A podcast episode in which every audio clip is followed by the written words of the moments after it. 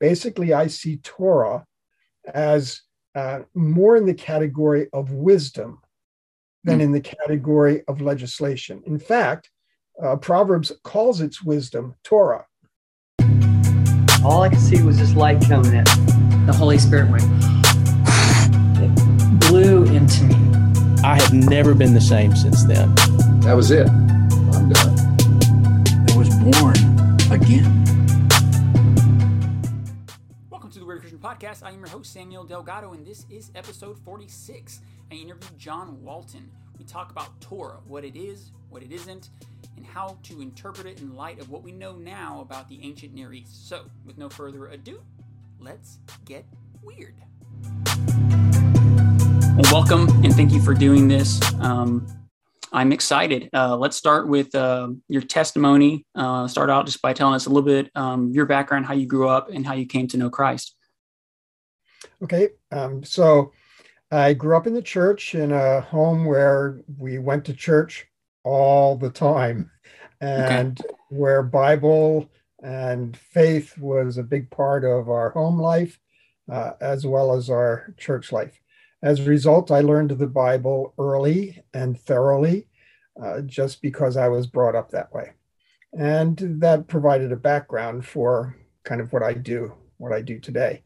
Yeah. So, being yeah. raised in a Christian home, I knew about Christianity. I knew about the the need for a decision for faith, and I made that very, very early in my childhood, and then grew up in the church. Uh, so that's it's pretty simple and straightforward. Yeah, awesome.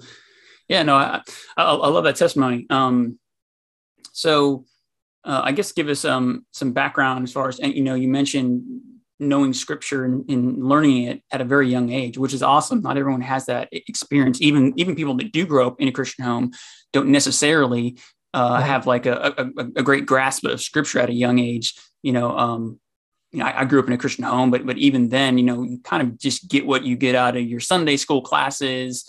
Um, but uh, I probably, you know, for the, for for a lot of for the most part, I would say it's kind of left to my own studies um, as an adult. Um, you know, hopefully you're, you know, you're grounded in a church where you can get some good Bible teachers there. Um, but, uh, you know, you're, you've now written a, a series called the Lost World series. So, um, you know, how did you get to, to, to this, you know, space where, where you're now writing and, and teaching um, as you're doing now?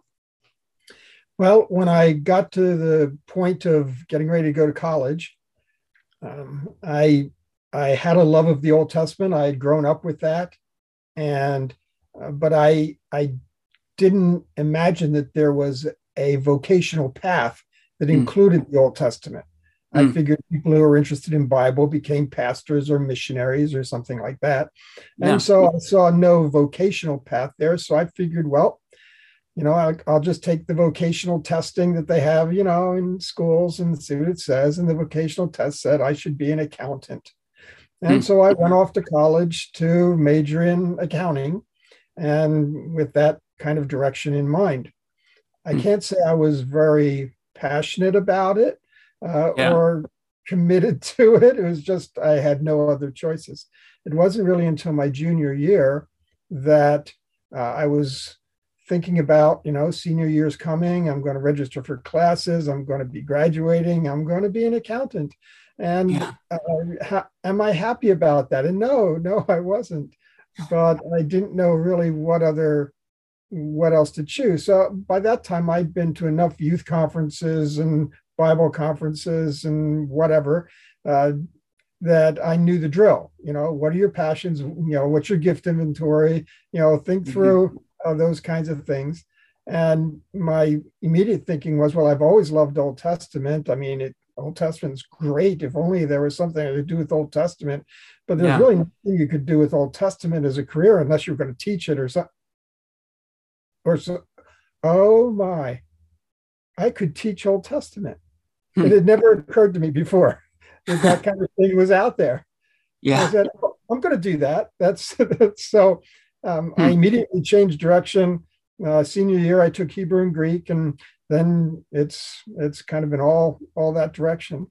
I didn't get interested in the ancient Near East until a little further along in the process. Um, I was introduced to it in my master's level, but not very much. And it wasn't until my PhD that I started to see how significant hmm. ancient Near Eastern backgrounds could be for interpreting scripture.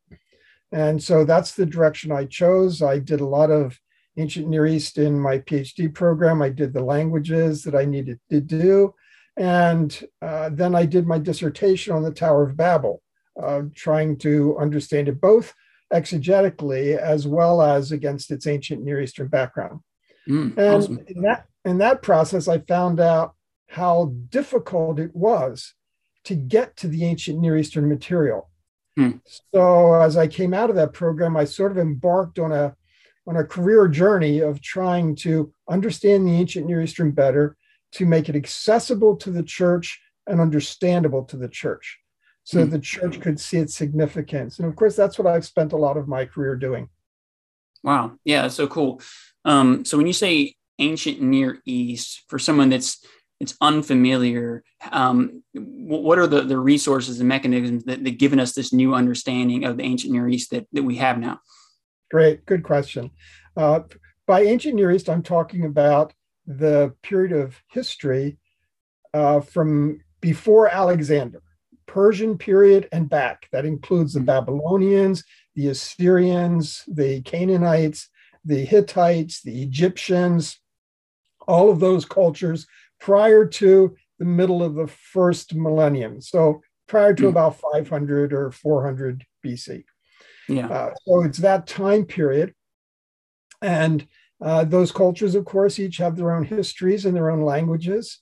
Um, our primary resource for understanding the ancient Near East uh, is found in cuneiform texts.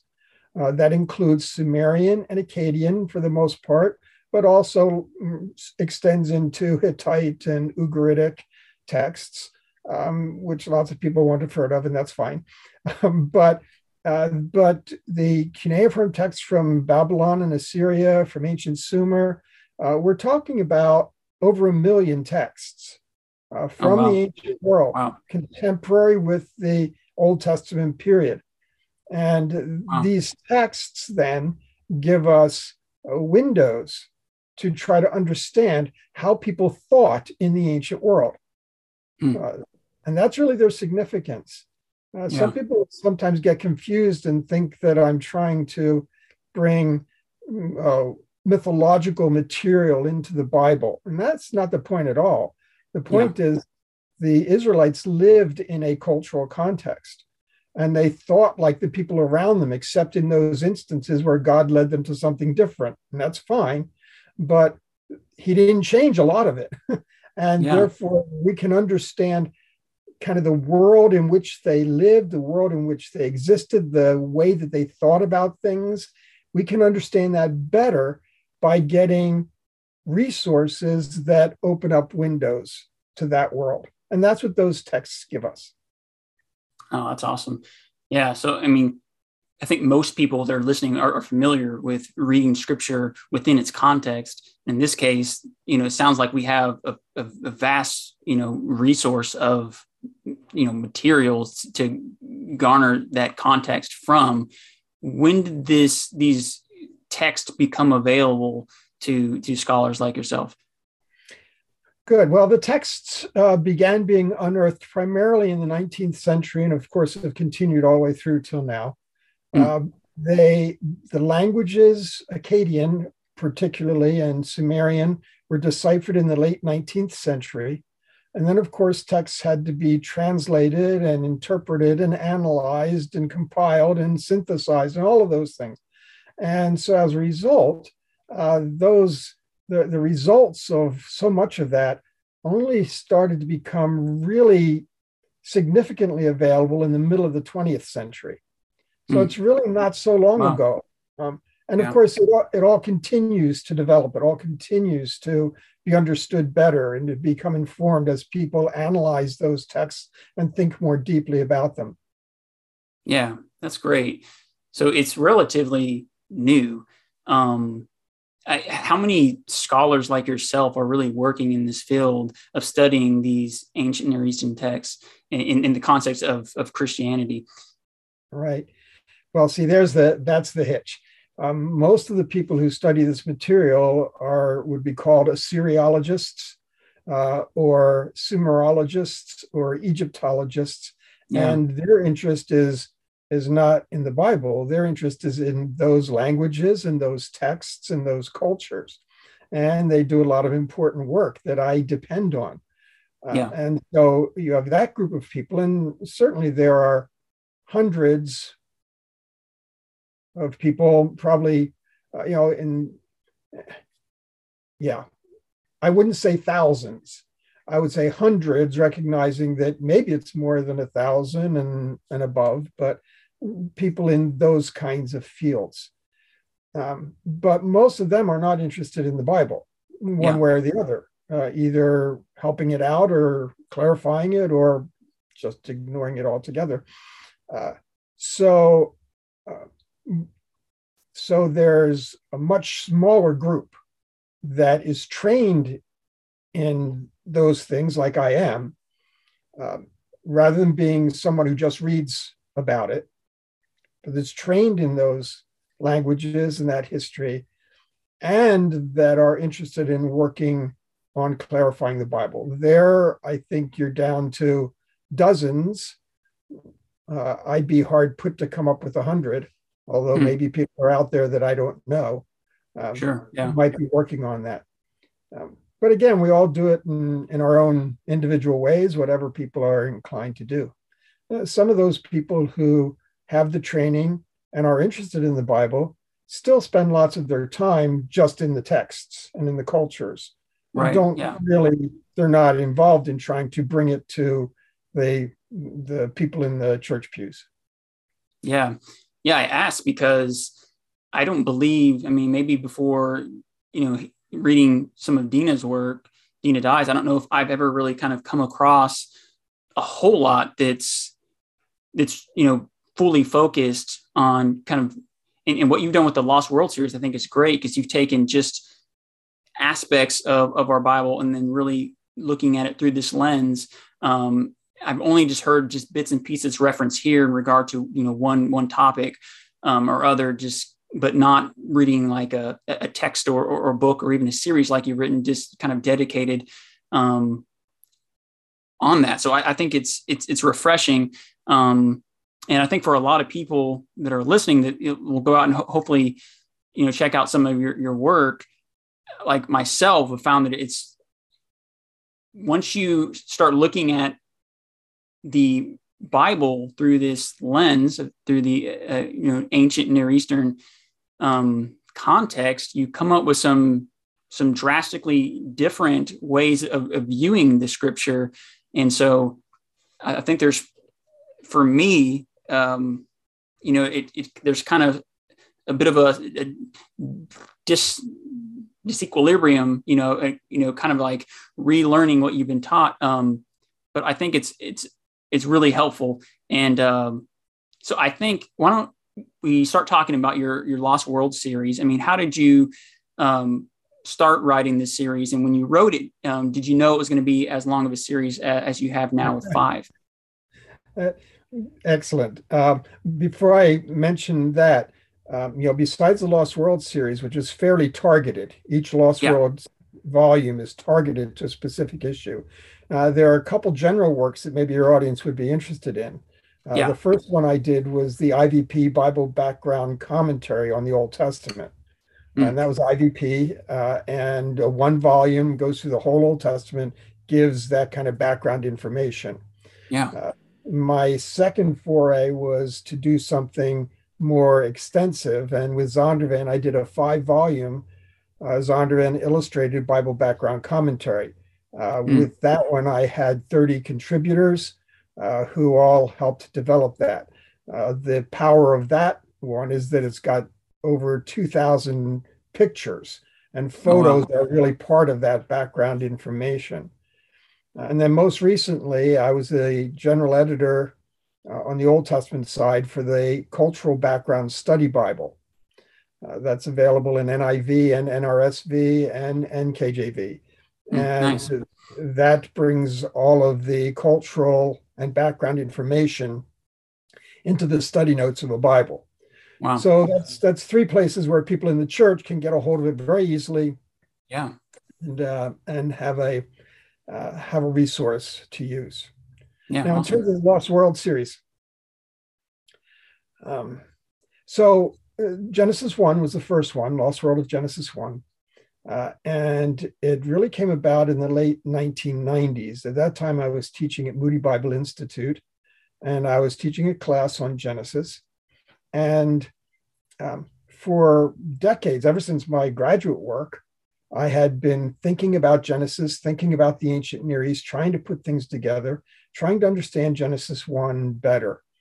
Uh, I was raised in a young earth context and uh, hadn't found um, hadn't found any exegetical hermeneutical approach that allowed me to move away from that, though I felt like I was missing something. Yeah. And it was in the middle of teaching a class on Genesis 1 uh, that uh, all the pieces kind of fell into place. Uh, Mm. Last turn of the Rubik's Cube, you know, and the, everything, Yeah. everything. And um, I started to realize that what happened was I was asking the wrong question. Uh, instead of trying to see how the Bible meshes into our science, I should have been asking, what kind of creation account is this? Yeah. that led me to a very different approach and we can talk about that more later if you'd like to but i know your focus is on a different book right now but that led me to develop that approach and that interpretation into the book which is now lost world of genesis 1 at that point i had no intention of writing a series um, as a matter of fact i didn't even come up with the title lost world the publishers came up with that and frankly i was a bit skeptical when they did i you're not going to put dinosaurs on the cover, are you? I mean, I'm Right. not sure. And they said, trust us, this is a good title. And it turns out they were right. Of course, they they they know their stuff. So it became the lost world of Genesis 1. At that point, I didn't intend to write any more. Um, that was based on some uh, fresh insights that I had based on pulling together the ancient Near East and a close reading of the Hebrew text and all of these things and dealing with Bible and science questions. But um, when the book did well, as well as academic books do, but as, when the book did well, um, they said, Well, why don't you do a lost world of Genesis 2 and 3? And my immediate response was, Well, if I felt like I had anything to say, I could do that, but I guess I should figure it out first. And, and I don't know that I have. So several years went by. Um, uh, but eventually we did do a lost world of Adam and Eve. Uh, in the meantime, we did lost world of Scripture, uh, which was trying to uh, think about the uh, composition and compilation of the Old Testament with an understanding that most transmission of materials in the ancient world was oral. That is, they lived in a hearing dominant world. And so we wanted to explore what's the significance of that, that lost world of hearing dominance. How does that affect how we think about getting scripture? So then Adam and Eve was the third one. And with each one, I was saying, this is the last Lost World book I'm going to do. Um, I don't see any reason to extend this. I, you know, sometimes series kind of extend beyond their usefulness. And they Right. start saying, okay, now they're just trying to, you know, get get the franchise going. But I never felt that way about it. I kept saying, no, this is my last one. Um, but then, yeah, uh, but uh, then uh, I ended up working on one with my son, the uh, Lost World of the Israelite Conquest. Hmm. And that came out of a lot of research he was doing. And Hmm. so we pooled our resources and we did that book together. Again, at first we were writing that book without thinking that it was a Lost World book. We were just writing that book. Yeah. About halfway through, we said, Oh, this is a Lost World book. Okay. You know, and so so we did that one together. Uh, that, then uh, I got thinking about what we call the law, what I call the Torah, which we're going to be talking about today. And it seemed like there was an awful lot that needed to be clarified with that. And so I ended up doing that one. I was going to do that one myself, but I ended up depending on my son's help so much that that ended up being co-authored as well with myself and my son. And then people had been asking ever since we did Genesis 1 and Genesis 2 and 3, well, what about the flood? You really need to do the flood. Mm. And it was finally my friend Tremper Longman who said, Come on, John, we need to do the flood. I'll help you do it. We'll do it together. And so I said, Okay. And so we did Lost World of the Flood uh, with uh, Tremper Longman and myself. Wow. Um, and again, at each step, each one, I would say, This is the last one. I'm not going to keep doing Lost World books. And but now I've got another one that's contracted. And number seven is going to be the lost world of prophecy, prophets, and apocalyptic. Oh, and, cool. Wow. Um, and in my mind, that's the last one. yeah. Yeah. we'll see, huh? Well, that's uh do you have any idea like when that uh will be releasing? Uh, it's the one that I'm just starting to write now, but I'm just organizing it. Um, but I would expect that I'll write it in about a year, uh, over about a year, and then it'll come out maybe a year after that. So yeah, awesome. Probably talking about 2023, maybe 2024. Sure. Like oh wow, well, that sounds great. Um, it's fantastic. So I did have some questions as I was, you know, reading through this book. You might have referenced um, maybe the fourth in the series, the, the Canaanite conquest, and so I might have some questions towards the end about just the, the gist of that. But I, after reading this, you know, I thought I'll definitely have to go back and, and read that one. But I wanted to to do an episode on Lost World of the Torah because that was what really intrigued me the, the most whenever I, I listened to some of your your Lost World conference.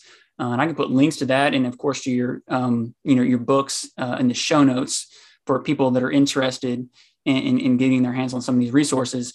Um, but uh, but yeah, what drew me in so much is that I actually had, had done a, uh, some episodes um, on Genesis 1 and, and talked about Adam and Eve, really kind of some of the same conclusions that, that you had in, in your books. Um, this was uh, Joshua Swamidass. We did a, an, an episode where we kind of talked about um, those that lived outside the garden and the possibility of Adam and Eve not being the, the, the first two, you know, humans ever made. Um, so anyway, so here we are, and we're going to talk about uh, the lost world of Torah uh, today. So uh, why don't we start with? I mean, you mentioned uh, Torah law, right? Um, so just we maybe let's start there with just kind of some definitions for those that maybe aren't super familiar. What do we mean by law and, and Torah? Okay, so Torah, of course, is the Hebrew word, and uh, many times it's translated law, although it's translated numerous other things as well. Hmm. For instance, instruction. And I think that's really its core meaning. Hmm. Uh, it's often translated law, so that's how people encounter it. Yeah. But in our modern world, when people say law, they think about law as it is in our country, in our world today. And so they think about legislation, they think about Congress, they think about the Supreme Court, they think about, you know, laws being inaugurated and then the the a culture that's driven by formal written law. Hmm. And so when we hear the word law, we've got all of those things in our backpack. You know, that's the hidden baggage that we have uh, sure. that we assume. And so it's easy then, as you can imagine, that when we read about law in the Old Testament, we think the same thing. We think that it's legislation and we think that it's uh, legal code and we think of all of those things and we treat it that way and we interpret it as if it is God's legal code. Yeah. And as God's legal code, well, this must be then the ideal. And therefore, what we should all live by. I mean, why should it change? Yet we know that everything we read in the Pentateuch that is a legal provision isn't something we do today. uh, and so, yeah. so Christians over time have struggled with that. Certainly, there are things we're not going to include, but it certainly seems there are things we should include. And so, how do we navigate to that? And my approach is to say, well, we navigate it, first of all, by pushing off the table that whole idea of legislation. Mm. There was no such thing in the ancient world. There was no legal formal code. There was no legislation. There was no legislative body. That's just not how things worked in the ancient world. And in fact, things never worked that way until relatively recently. Uh, right. I haven't done the history work, but I've read the history work and you know, all of that. And I refer to it in the footnotes in my book. But so we have to start by just getting rid of that idea. That's not yeah. what these lists of legal sayings are. It's not legislation. Mm. And then, of course, we have to talk about what it is. But that's why I prefer not to use the word law, because law mm. has baggage. Law is, yeah. is pregnant with our cultural ideas, and those only get in the way. So push that off the table and then start from scratch. What is Torah? Okay, and that's that's the approach I take in the book, and then I follow the ramifications of it. Basically, I see Torah as uh, more in the category of wisdom than mm. in the category of legislation. In fact, uh, Proverbs calls its wisdom Torah. Yeah. And yeah. Deuteronomy, it calls the Torah wisdom. So mm. we have it on both sides. And uh, as wisdom, it's a different category. Um, certainly, yeah. people feel obliged to act wisely, but yeah. it's a different sort of obligation than what law carries. Yeah, absolutely. And again, there's important distinctions to be drawn. Yeah, no, that's that's fantastic. Um, when I heard your Lost World conference presentation on this, it just sort of hit me upside the head because you described exactly my understanding of of law and i never really thought about it until you pointed it out but i think that's probably how most people read it and, and you said you know we can't really help it. We have our own concept of what law is. So when we read the word law we just read you know what we know about that into the text. And it certainly does sort of it, it really hit home to me what you were saying because there's always this grip of what you're saying as far as well if it is law then you know once you really get into you know the the, the muck of it you you, you it, it, becomes really kind of confusing as far as well what what is applicable what's not. So i kind of want to get in get into all that uh, today. Um, so you you mentioned instruction wisdom. Um, what was the, the purpose of god giving torah? God's purpose in giving torah was to help Israel know how they should conduct themselves as people in a covenant with Him who want to give honor to His name mm. and who have Him living among them. They obviously don't want to offend Him, they don't want to violate or corrupt. Uh, the place where he he lives, the temple, the tabernacle among yeah. them, and so this is God's wisdom giving examples, mm. not a comprehensive expression, right. but yeah. examples of what wisdom would look like. Mm. But the important thing is, as you saw in the book, is that that wisdom is, is conditioned.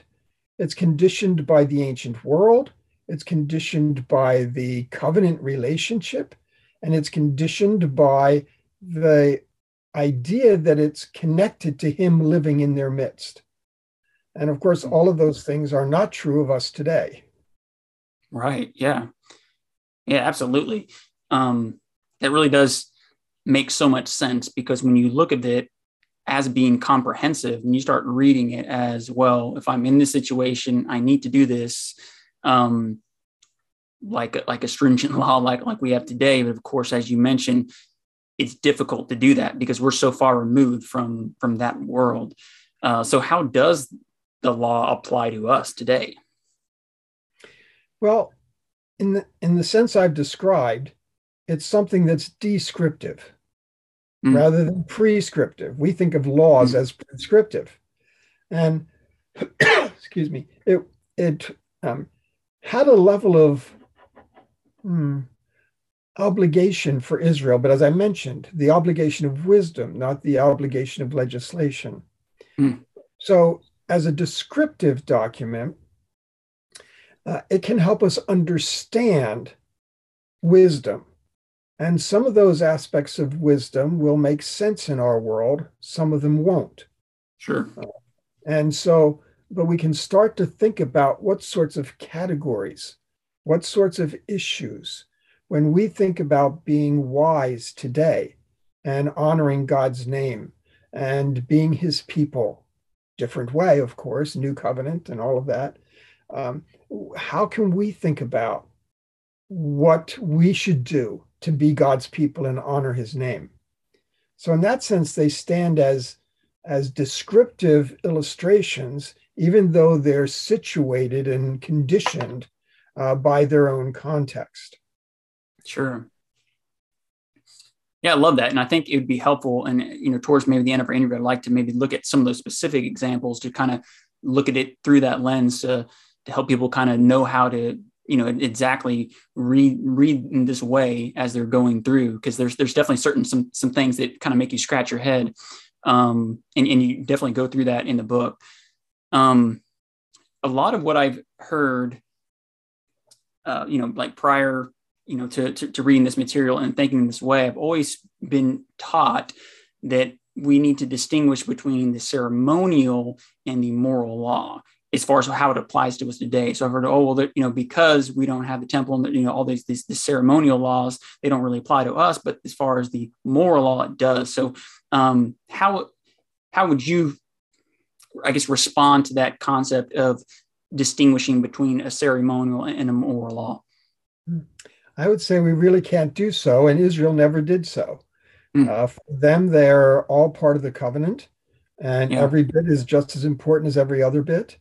Yeah. And um, certainly some of the legal sayings um, pertain to ritual, and some of them pertain to a category that we call moral, although mm. I'm not sure that they would use that such categories.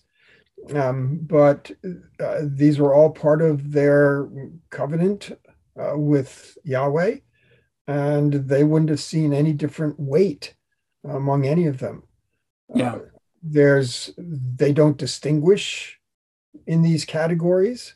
And mm. therefore any attempt we make to distinguish we're imposing a system mm. that's our system and it's already based on what we believe morality is. Sure. Yeah. I mean, that's how that's how we decide t- t- typically.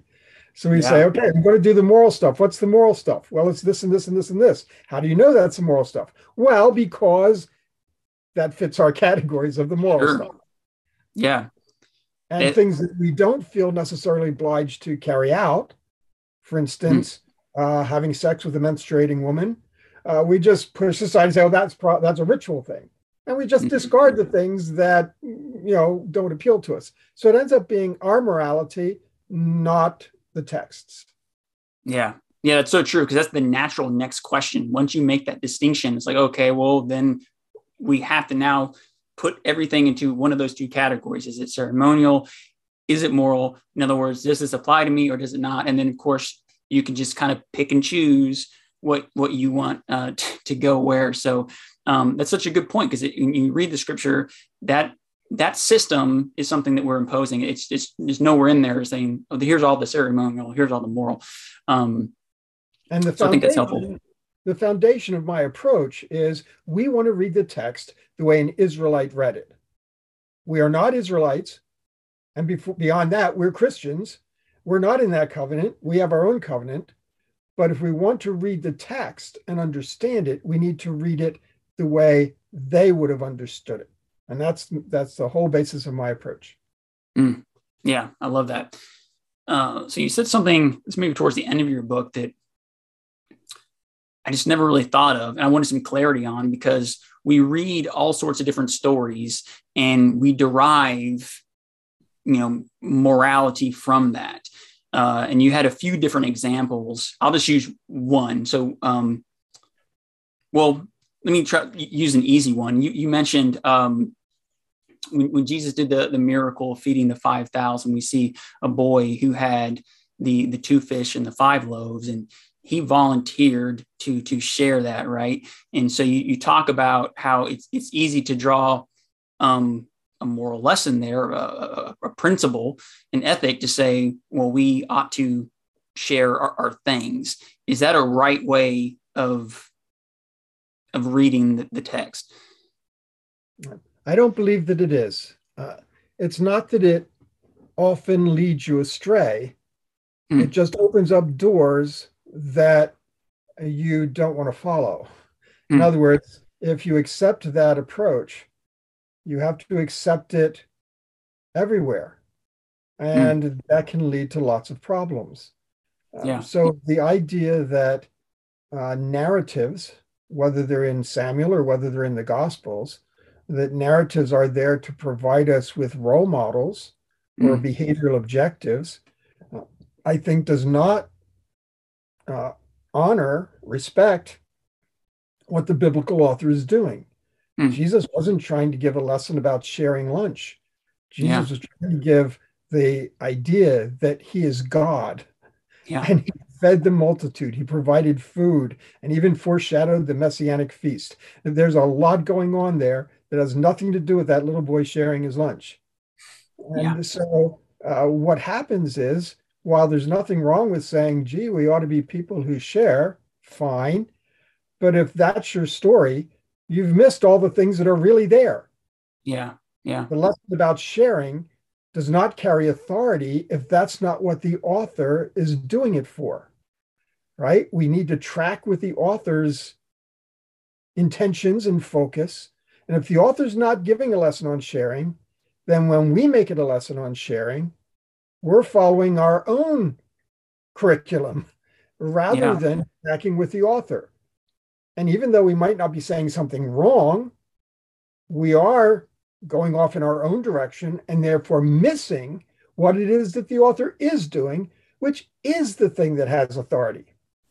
Yeah. And we do the same thing. I mean, that's with narrative, but we do the same thing if we're doing that with legal sayings. We do the same thing if we're doing it with Psalms or with Proverbs. Uh, we need to track with the authors and not go off and do our own thing because the text has authority, we do not. Yeah.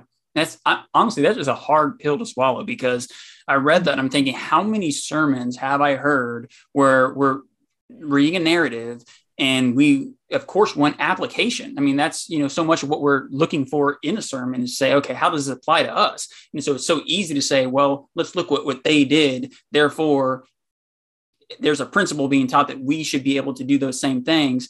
Um, and it fits you know, in isolation, you're right. It, it, you know, we can look at it and sure, you know, there's, you know, there's, I don't think anything wrong with, with teaching a, a principle based on text, but if you, if you apply that as like a hermeneutic across the board, it becomes really difficult. I remember when I was reading, um, you know, I was probably younger, you know, I was maybe reading through Genesis again, and, you know, you get to, to Jacob and he's having, uh, you know, children with, with four different women. And so I remember asking, you know, one of my pastors, you know, what, what's what's going on here because it's if, if you're kind of taking that hermeneutic then you can easily derive some some misunderstandings and that's kind of what i want to get into here in a second um, but i see that often done with, with children story bibles. I have a four-year-old and we have like a you know a stack of these children story bibles and almost every last one of them they're all just the narratives.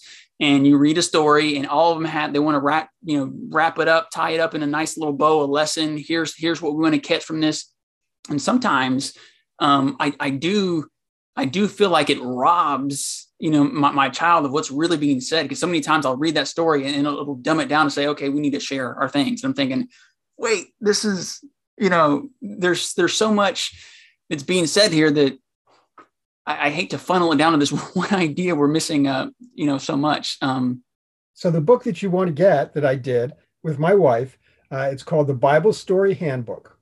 Mm, And it talks about this idea of how narrative works and why do we Mm. have Bible stories and what do we do with Bible stories. And then it goes through 175 Bible stories. It doesn't tell the story, but it says, what is the text? What is the author doing with this story? And Yeah. how's it communicating and what's it talking about? And therefore, what should we be doing with it? And what shouldn't we be doing with it? Uh, all in one spread. Each story has one spread oh, and go through Old Testament and New Testament to help refocus. What should we be doing with this? Another book that you will find helpful when it finally comes out um, is I've just submitted a book which I'm calling, I don't know what the publishers will call it eventually, but what I'm calling best practices for faithful interpretation. Mm. And in that one, I go through this whole methodology of uh, tracking with the author and focusing on what the author is doing literarily, culturally, historically, theologically, and how that sh- should um, give us better focus on what we need to do with a biblical passage. And we talk about in that book, I mean, I talk about the Torah, I talk about prophecy, I talk about narrative, and and talk about how how we tend to do certain things, and we need to rethink all of that and make sure we focus on thinking alongside of the author. So I refer to, um, uh, if I use the term interpretation in a very narrow way, uh, to talk about interpretation, meaning trying to understand what the author intended to say, right? That's a little yeah. narrow, but uh, we can call that interpretation. Um, and to me, that's always the first step. But then the second step is certainly we want to appropriate that message, that message, not our own, not something we made up. We want to appropriate that message to our world and our situation and our church and our lives. Yeah. But then thirdly, we want to apply an application says, so what do I do now? What do I do with what I've appropriated from the biblical message based on the interpretation that I had? So when you talk about, you know, certainly a pastor often has the main job of doing yeah. appropriation and application. Yeah. Uh, they often don't have an opportunity to, to show the interpretation uh, to right, their yeah. congregation, but they ought to be doing it and their appropriation and application should be based on that. Yeah. But but even pastors are not always trained that way. Yeah. No, it, it's it's sort of it's a different way um, of looking at it, but uh, yeah, no, you're you're absolutely right, and we're so ingrained to reading the Bible that way. That that was one aspect of your book that just really hit me upside the head because you know I realized that that you know for the you know majority of my life that's how i've always been taught um, and therefore myself have looked at the text um, so i'd like to kind of get into some of the more nitty gritty like I, like I was talking about looking at some specific examples in torah where we're looking at some things that may make us scratch our head um, so there's obviously a, a lot of law that speak to slavery so people you know there's all sorts of different ways that people in, interpret, um, you know, that when we look at Torah.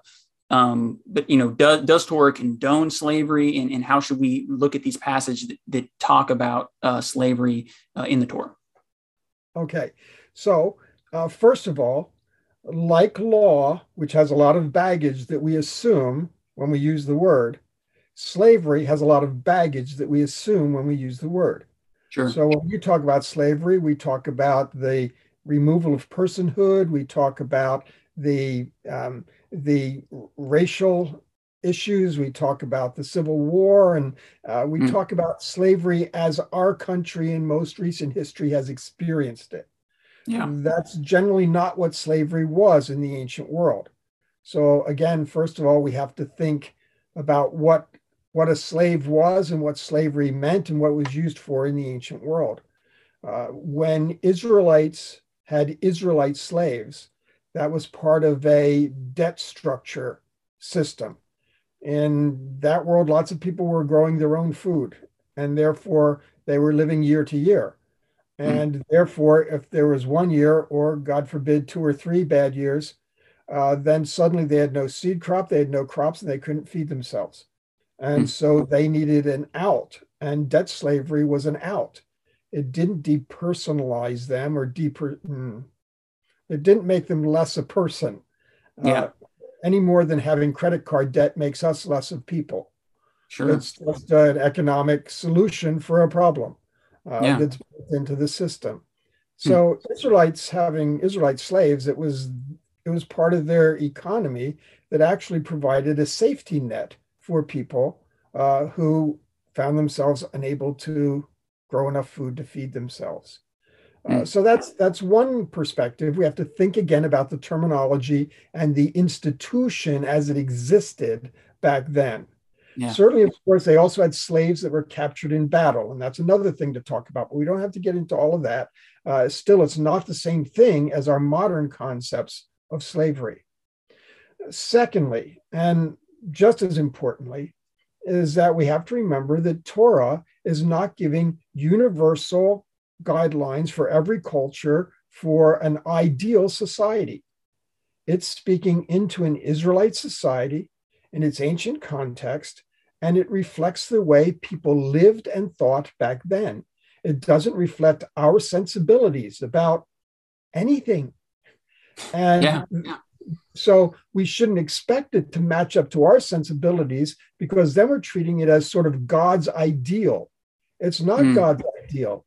It's God's accommodation mm. of them living in their time. Mm. After all, we would have a lot of sensibilities today about slaughtering animals and spreading their blood, right, for a sacrifice. Oh, for sure. Yeah. That was pretty major thing back then. And it was not something that they had any hesitation about doing.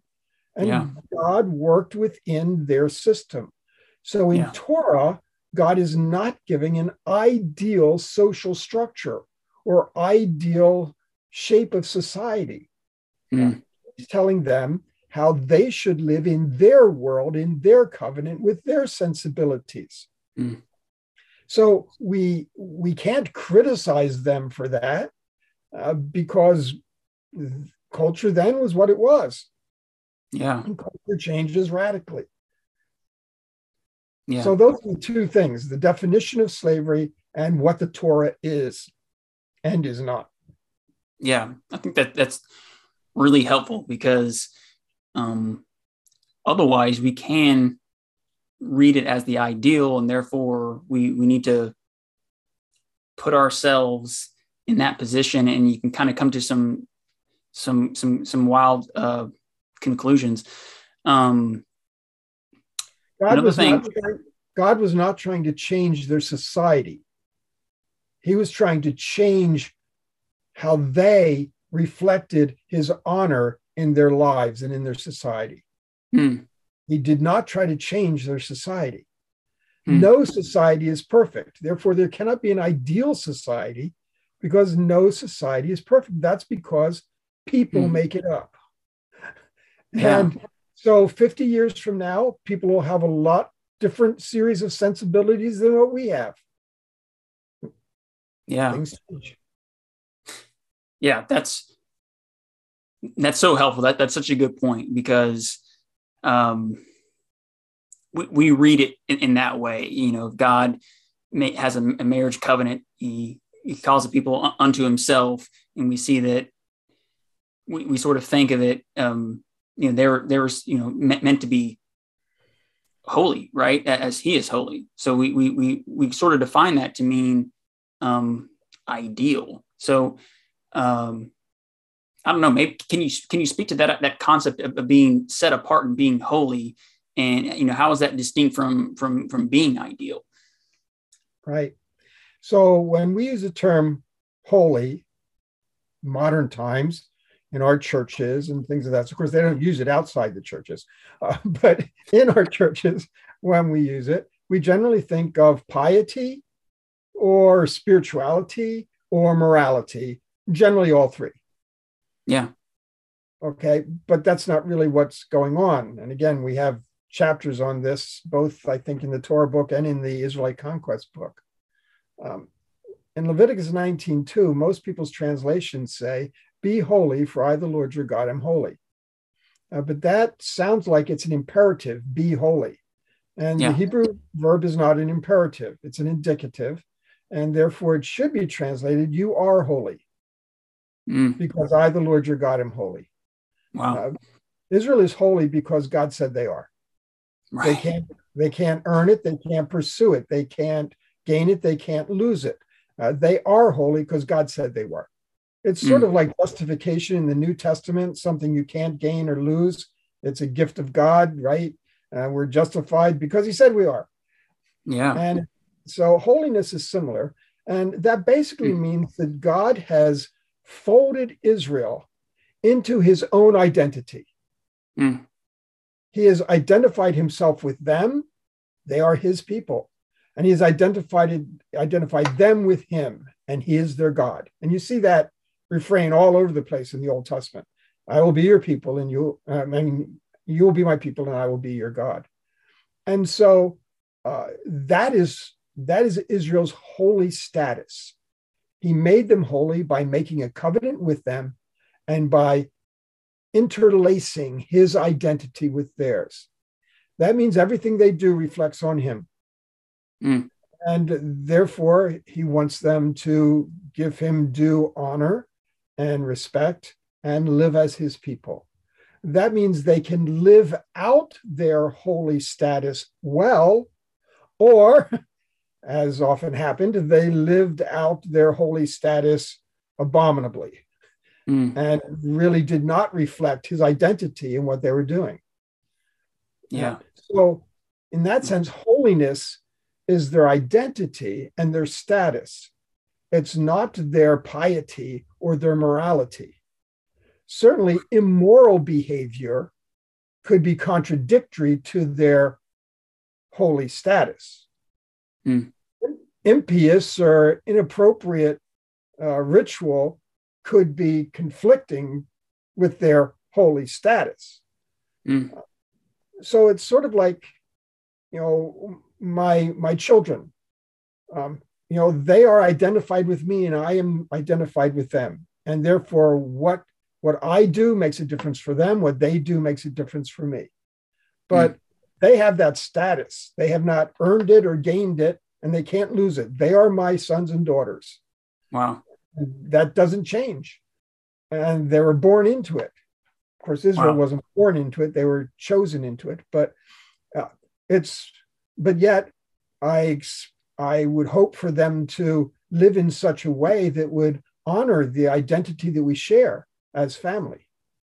Yeah, that that is that is fantastic because I think so many times, um, you know, as a new covenant believer, we have a, such a disconnect when we read the Old Testament because we read it and we say, okay, well, th- here's here's a, a list of rules they follow, and, and and therefore that makes them righteous. And you know, everything you said makes so much sense because we we realize that you know salvation is a, free gift.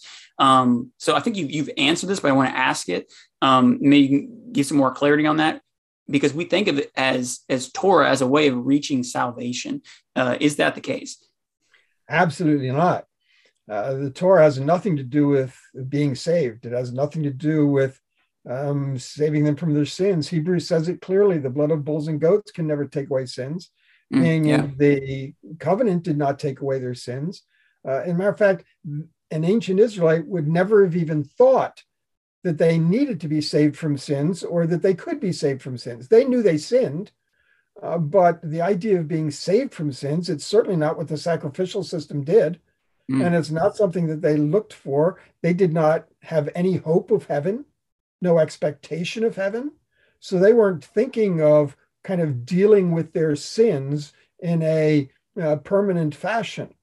Uh, Mm. The sacrificial system allowed them to be in relationship with God.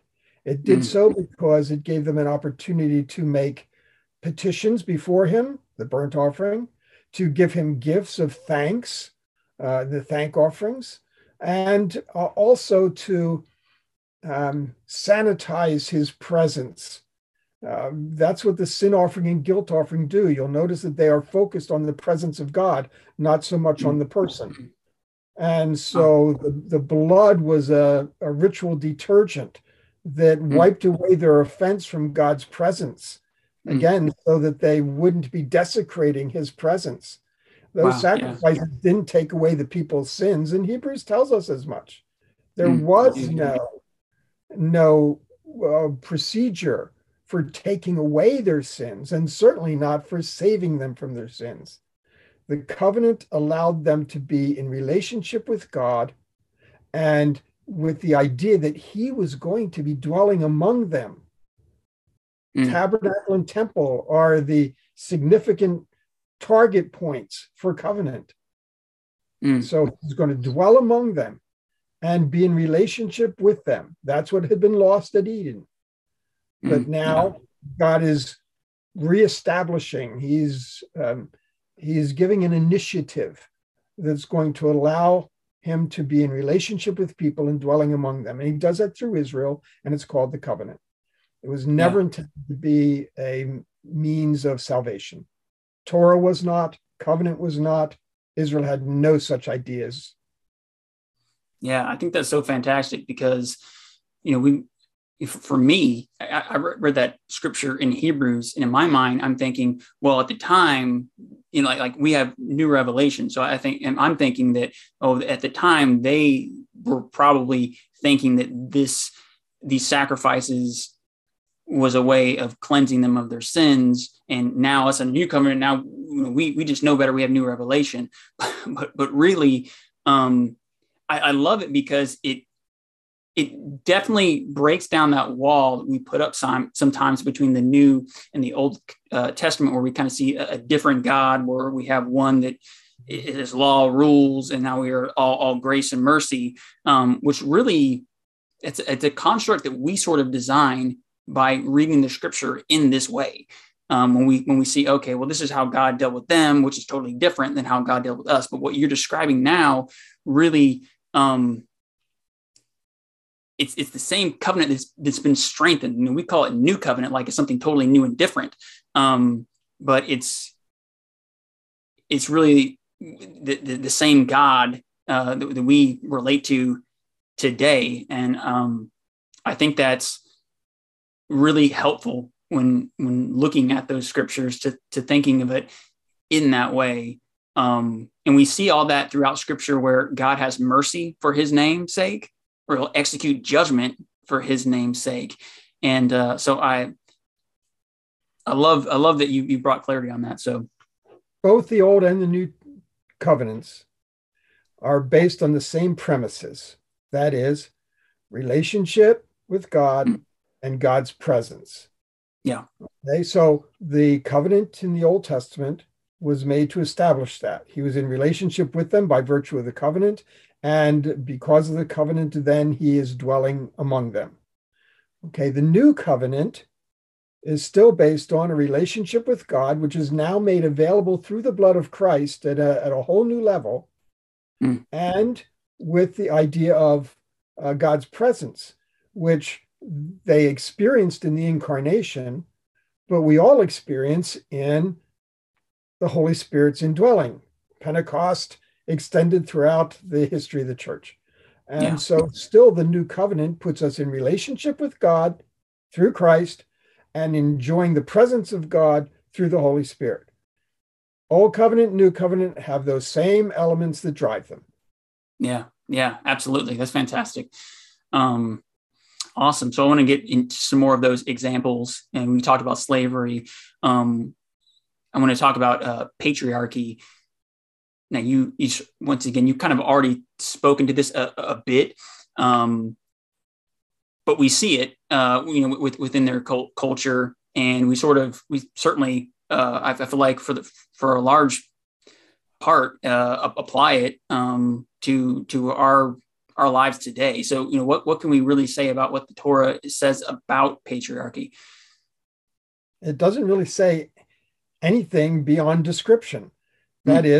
God was speaking into a culture that was, by definition and by nature, patriarchal.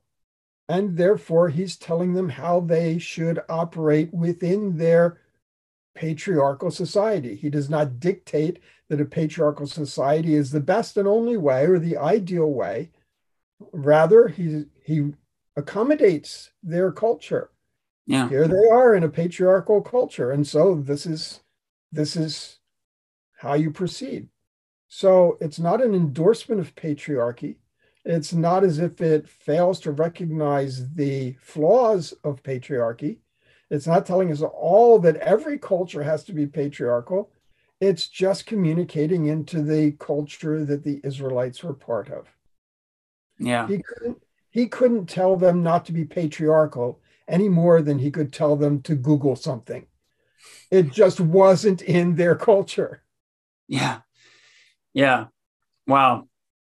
Wow. that, that, that's really helpful because that's certainly one of those things where where we read it as the ideal, and and, and we, in, in some cases, I, I say we is just you know you hear this you know as as being something that uh, we need to model or that's been modeled for us. Uh, what about capital punishment? Similar kinds of things. Again, that's speaking into the culture of the ancient world. You can find it in the legal collections of Hammurabi and many others. Uh, capital punishment was uh, how they thought about those issues. Uh, just because they have those sensibilities doesn't mean that we need to. Uh, they're in a very different kind of situation. They have no forensics. They have uh, no ability to uh, figure out issues of guilt uh, in many cases that we do have. You know, mm. we have DNA testing, we have fingerprints, we have all kinds of ways of developing forensic information that yeah. puts us in a different kind of situation. For them, lots of cases came down to swearing in the name of God that you were telling the truth. No evidence there, just a sworn oath. Uh, and we realize that that can be that that can be violated. Um, so, uh, so again, we have to recognize that aspect as something which is part of ancient culture, and God speaks into ancient culture. Uh, so we can't devise our own legislative strategies and our own uh, our own approaches uh, to judgment and punishment um, as they did. But also, they didn't have prisons, they had jails mm. uh, as someone was awaiting trial. But wow. their whole judicial system had no possibility for long term incarceration. Wow. Yeah. So, again, a very different society, a very different structure. And maybe we think that long term incarceration is an improvement. Maybe we think that it's not. Uh, but the fact is, the Bible has nothing to say about it. And I should say that's that's part of the problem. The problem is that we go to the Bible, whether it's Torah or whatever it might be, with the idea that we're going to take a modern question yeah. and devise a biblical answer. Yeah. And in most cases, when we do that, what we are, we're either proof texting, dragging things out of context, in which people on both sides of the issue both are commandeering biblical passages, right? Yeah. Or we are treating the texts in ways that does not respect the fact that they are ancient texts in an ancient context. Mm. In other words, we're treating the Bible as if it is an answer book, whether yeah. that's science or morality or culture or history. When we start treating the Bible as an answer book. We've got a problem because hermeneutically, you can't pull that off consistently. Mm. Yeah. Yeah, there's there's there's so much truth in what you're saying, but it's at the same time so offensive because um it, it's it's touchy. I mean, to, to you know, we we want the Bible to be an answer book. And I can't tell you how many times I've heard, what does the Bible have to say about this? You know, here's the biblical answer to this.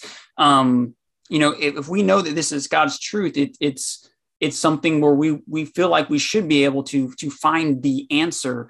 Um, is there anything wrong with with asking that that question of you know what does the Bible have to say about this certain topic?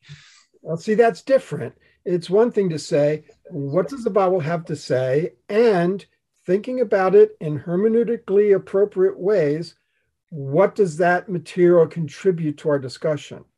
Mm. But if we're not careful, uh, it easily becomes the biblical view of nutrition, the biblical view of dating, the biblical view of social media, the biblical view of who knows what.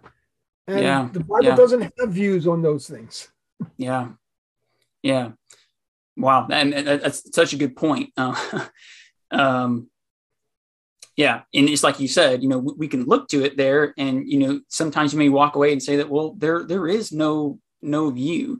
Um, now, that's a see, that's a mistake about what we think the Bible is. and what it's supposed to do. And Yeah. it goes back to that. It goes back to our misconception about what the Bible is and how it works. And that's what needs to be adjusted. is there a way to get like an indirect you know you said social media right is there a way to get obviously we can't turn to a passage and, and says you know anything about facebook right but is there a way to get an indirect message as far as how you know to, to be on social media even though there's not a direct message um i know it's, it's just it's sort of a slippery slope but i guess if we could just go there to, to give an, an example um you know how, how would you answer that question It- just by saying there's nothing to say about it Well, there's nothing to say about it. Certainly, there is information that should help us think through it. For Yeah. instance, what kind of people does God want us to be? Yeah. Does God want us to be people that, um, for instance, uh, go on the internet with all sorts of our own personal agendas, whether it has to do with bashing other people or making ourselves look different than what we really are, or what, what, what? You know, what Mm. are you doing with social media? Uh, Mm. Are you being the kind of person God wants you to be? And Yeah. it's not like you can turn to a passage and say, well, when it comes to social media, God wants me to be X. No, he can't do that. Okay. But the fact is, the Bible's not about us, the Bible's about God. yeah And the Bible is revealing God's plans and purposes. And we're supposed to get on board with his plans and purposes. Mm. Uh, so it's not about us. And so often when we treat it as an answer book, we're making it be about what's going to give me the best leg up, what's going to give me the best advantage, what's going to give me the best chance to gain God's approval, what's going to give me, me, me, me. It's not about me. Yeah, I think that's fantastic. Uh, you know, my, my pastor has talked about issues of, conscience, and we, we we can, as you mentioned, we can look at biblical passage to support, you know, our our, our own, you know, interpretation of, of of a modern issue. And there's people on both sides that can do that, and then we can end up being argumentative and being divisive. And uh, I th- think it's important if we, you know, if we approach it this way, we can say, okay, it is possible for you to live out your conviction biblically in this direction and that looked totally different than, than what i'm doing knowing that we don't necessarily have a, a, a clear right or wrong for a, a certain issue um, is that kind of a, a, a correct understanding Sometimes there are a couple different possible directions. yeah that uh, each could be carried out um, legitimately as people of God. yeah wow what a concept yeah Yeah.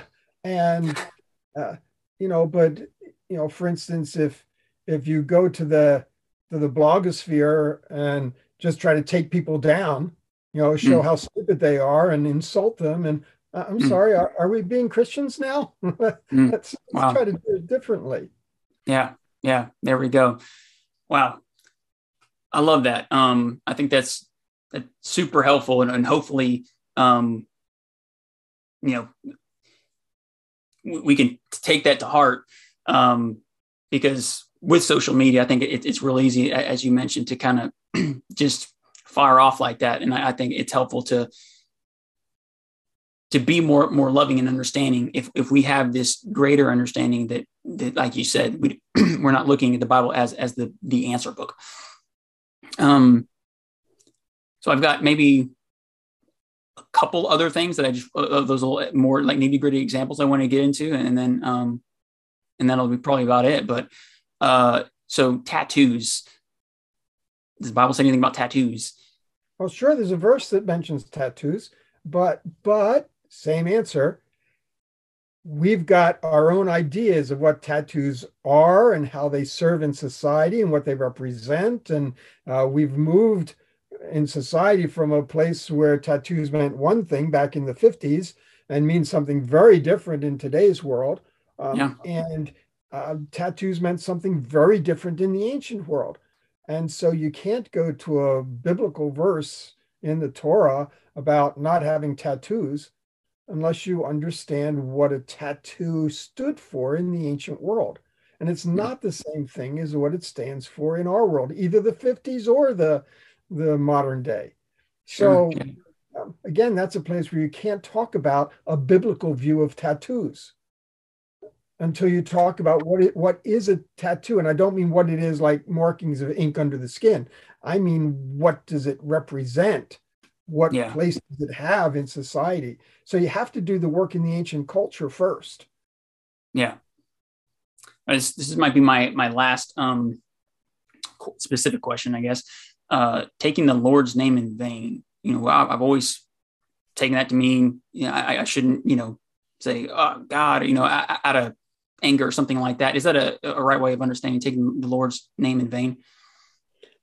No, um, uh, it that does, by the way. You know, lots of times these days we talk about it either in connection to profanity or in terms to taking an oath.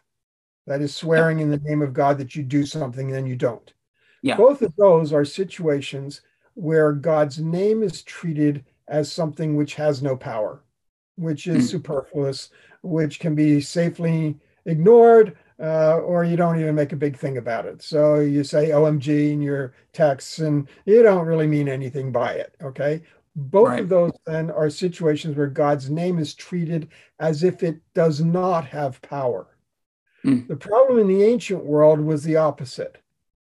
When they recognized that the name of God had power and they wanted to harness that power and exploit that power for their own benefits and advantages. Hmm. And so they would take up Wow. the name of the Lord in vain, meaning in their vain pursuits for their own objectives, Mm, because they recognize that it does have power mm, rather wow. than treating it as if it doesn't.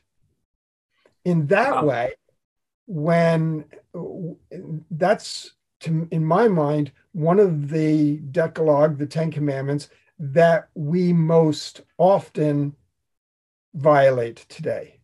yeah. Because anytime we say, "Well, God told me to do this," or "God told me it's it's His will for our church to do this," or the Mm. Bible says this, any of those things, we're speaking in the name of God, Mm. treating His name, His word, as thing of power, which it is, but using it for our own opinions and advantages. That's the vanity. That's in vain. So when we Hmm. speak on God's behalf or speak on the Bible's behalf, and all we're doing is speaking our own opinions and trying to give it the the appeal to authority by Hmm. saying this is what God says, Hmm. that has the danger of being a violation of the third commandment. Wow. Yeah. Yeah. It's funny. As you were describing that, I kind of thought, oh, well, we don't do that. But then um, we do that all the time. Yeah. You, when you use God a- a- as the excuse. Uh, God told me not to do this. Um, wow. Um, so I want to invite you to kind of, um, well, I want to thank you so much. This has been really, really enlightening. Um, I'd love to have you back on. Um, like I said, I'm going to be reading some more of your more of your things, but uh, um, I want to invite you to kind of say anything else um, uh, uh, about this subject, um, and then let people know uh, where they can pick up your books and how to get in touch with you. Sure. Lots of times when people come at the text uh, and start to listen to what I'm suggesting, um, they they'll recognize that this means a very significant change in how they read Scripture. Yeah. Um, because you can't take each law and say, "What does that mean for me?" You can't take each narrative and say, you know, how do I be that kind of person or not be that kind of person, or um, how I should share my lunch, like the little boy. Yeah. People are used to taking every bit of scripture, all the little bits, even half verses, Mm. and pulling them out and dropping them down into what I call the me box. Mm. Okay. Um, they want to they want the Bible to affect their lives. That's great. But they think that they can do that by kind of using each narrative and each law as a sponge. They can kind of squeeze out something that will tell them how to have success in life or how to prosper, how to be in God's favor, or um, how to know a way forward, right? Uh, And so they're trying Yeah. to squeeze each, and whether it's a narrative or a psalm or a proverb or a prophecy or uh, or a legal saying that that's what they're trying to get. They think that the Bible is meant to address directly into a specific issue in their lives. You probably Yeah. recognize that approach. It's one that most Christians use. And Totally. you know, I call it, you know, kind of dropping out the pieces into the me box. Sure. I propose a different way. I propose that the Bible's intent, that the idea that God has communicated through these authors, is that we, both they and we as his people, come to a better understanding of his plans and purposes. He is interacting with the world, he is engaging with the world he has created, with the people he has created. He has plans and purposes that he is working out in innumerable ways and in unimaginable ways and in sometimes inconceivable ways, but he's working them out. And this is his story. And in his story, he is showing us his plans and purposes. So instead of pulling out little bits and dropping them into the me box, what we ought to be doing is taking all of those pieces prophets, narratives, gospels, all those pieces, and bringing them up into the plans and purposes box. How Mm. do each of these pieces help me to understand God's story and God's plans and purposes better? Mm. And that becomes a, a more fully developed idea. And that's, it's only then that we move it to us. In other words, now understanding God's story and God's plans and purposes, what kind of person am I supposed to be? Mm. How can Yeah, I wow. respond to the situations I face? It's not Sure. that the Bible is giving me an answer to that. The Bible is helping me understand God's story and God's plans and purposes. And my job is to be a participant in those Yeah. and be working alongside God for his agenda, not trying to, uh, to recruit God to my agenda. Yeah.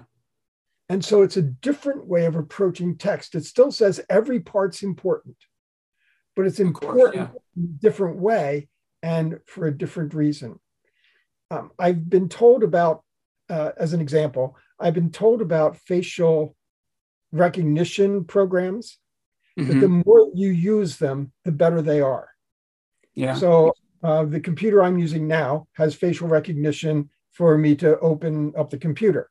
And every time it does that, it refines and perfects. Um, and uh, so its ability to recognize me becomes better and better. And it wouldn't matter if I took my glasses off or if I shaved my head or if I painted my face blue. Um, Yeah. It would still be able to, the more it has worked, the more it will recognize my face. That's Mm. what we're doing when we're reading scripture. Uh, we're encountering the face of God. And the more we dip into scripture and the more we see his face and his plans and purposes and how he works, the more that happens, the more we're going to be able to recognize him in our Mm. lives, in our world, in the text, in history. And the more we'll be able to not be thrown off by things that seem a little different. Boy, why is God doing that? Okay, that's not going to throw Yeah. off my whole view of, of God now because I've got the whole thing of his plans and purposes. And so, in that Mm. sense, uh, I'm improving my facial recognition skills, my facial Yeah. recognition of God every time I read the text. Yeah. We're learning wisdom. And it's kind of what, you're, what you're saying, right? What kind of person he wants us to be, because our job is to be participants, reflecting him, our identity in him, and showing us to be his people by honoring his name in the world. Our Father, who art in heaven, hallowed be your name. Mm. Right? We are supposed to be reflecting the Mm. sacredness of his name and his person. Mm. Your kingdom come, not mine. Your will be done, not mine. Mm. Right? So the Lord's Prayer gave us this focus. Yeah. Wow. That's fantastic. When you're when you're talking, I my mind immediately went to uh, I don't know if you're familiar with with U YouVersion. They have a Bible app, real popular, um, and you can get on there, and from the homepage you can look up devotionals, and they've got this thing to where boy, I mean, you, you can pick any, any topic you want um, and create a devotional um, based off of whatever you want. And I don't think there's anything necessarily, I'm not trying to like bash that, but just the overall concept of being able to see, okay, here's what I, what I'm trying to, it's also me centric. Um, that it, it's definitely just approaching the Bible in, in a totally different way than what you're, what you're saying. And um, I think this is uh, just so helpful. So once again, uh, thank you so much um, for, for, for coming on. I think uh, you were um, able to like really clearly, uh, you know, kind of state um, state some things, and uh, I think hopefully uh, help people kind of view scripture in a different way, and, and hopefully they can get your resources that I'll, I'll link in, in the, in, the, show notes. Um, but go ahead and speak a little bit to that now, as far as you know where people can can get your books and get in touch with you. Okay, of course, everything's available on Amazon, but also through the publishers. Um, I don't have my own web page except through Wheaton College where I teach, and so that's how they would uh, get get to me there. Um, the you know we mentioned the Lost World series, we mentioned the background commentaries and the background study Bible. Uh, I've got a book called Old Testament Theology for Christians, mm-hmm. and it talks about these ways in which the Old Testament is embedded in the ancient context, but yet has new information that God gives them that draws them out of that. And so some of those issues are dealt with there. If people are interested in the ancient world per se, I have a book called Ancient Near Eastern Thought in the Old Testament, uh, which really deals more with the similarities between mm. Israel and the ancient world, but it deals with some differences as well. Cool. Uh, so those are some of the different books that people can get. Of course, I've got general reference things like an Old Testament survey uh, and things of that sort that people can uh, can get as well. I mentioned the Bible Story Handbook, and I think that's uh, often a good starting place for people uh, to start um, start thinking through these issues to see if they yeah. need to some adjustments. Awesome. And of course, this uh, book, the uh, the best practices for faithful interpretation. That illustration of the me box and God's plans and purposes. That's that's part of that book as well, and I hope that that'll be out oh in about a year. Awesome, awesome, awesome. Um, well, uh, well, thank you so much once again. Um, I thought, I thought this was great. Uh, you can close this out in prayer. Sure, I'd be happy to. Lord, thanks for this chance to just talk about you and your word and uh, to try to work together to remind ourselves of ways that we can be faithful interpreters. I thank you for Samuel's ministry uh, through his podcast, and I pray that uh, many people will be uh, reached through this and that it will be able to influence uh, their thinking. And so we pray that you'll help us to be faithful interpreters, help us to be faithful people. We pray in Jesus' name. Amen. There you have it, ladies and gentlemen. Hope you enjoyed. If you did, make sure to share this with somebody you know. Like and subscribe if you're watching on YouTube. If you're listening on your favorite podcasting app, leave us a rating and review. You can email me at the Weird Christian Podcast at gmail.com. And with that being said, we'll catch you on the next one.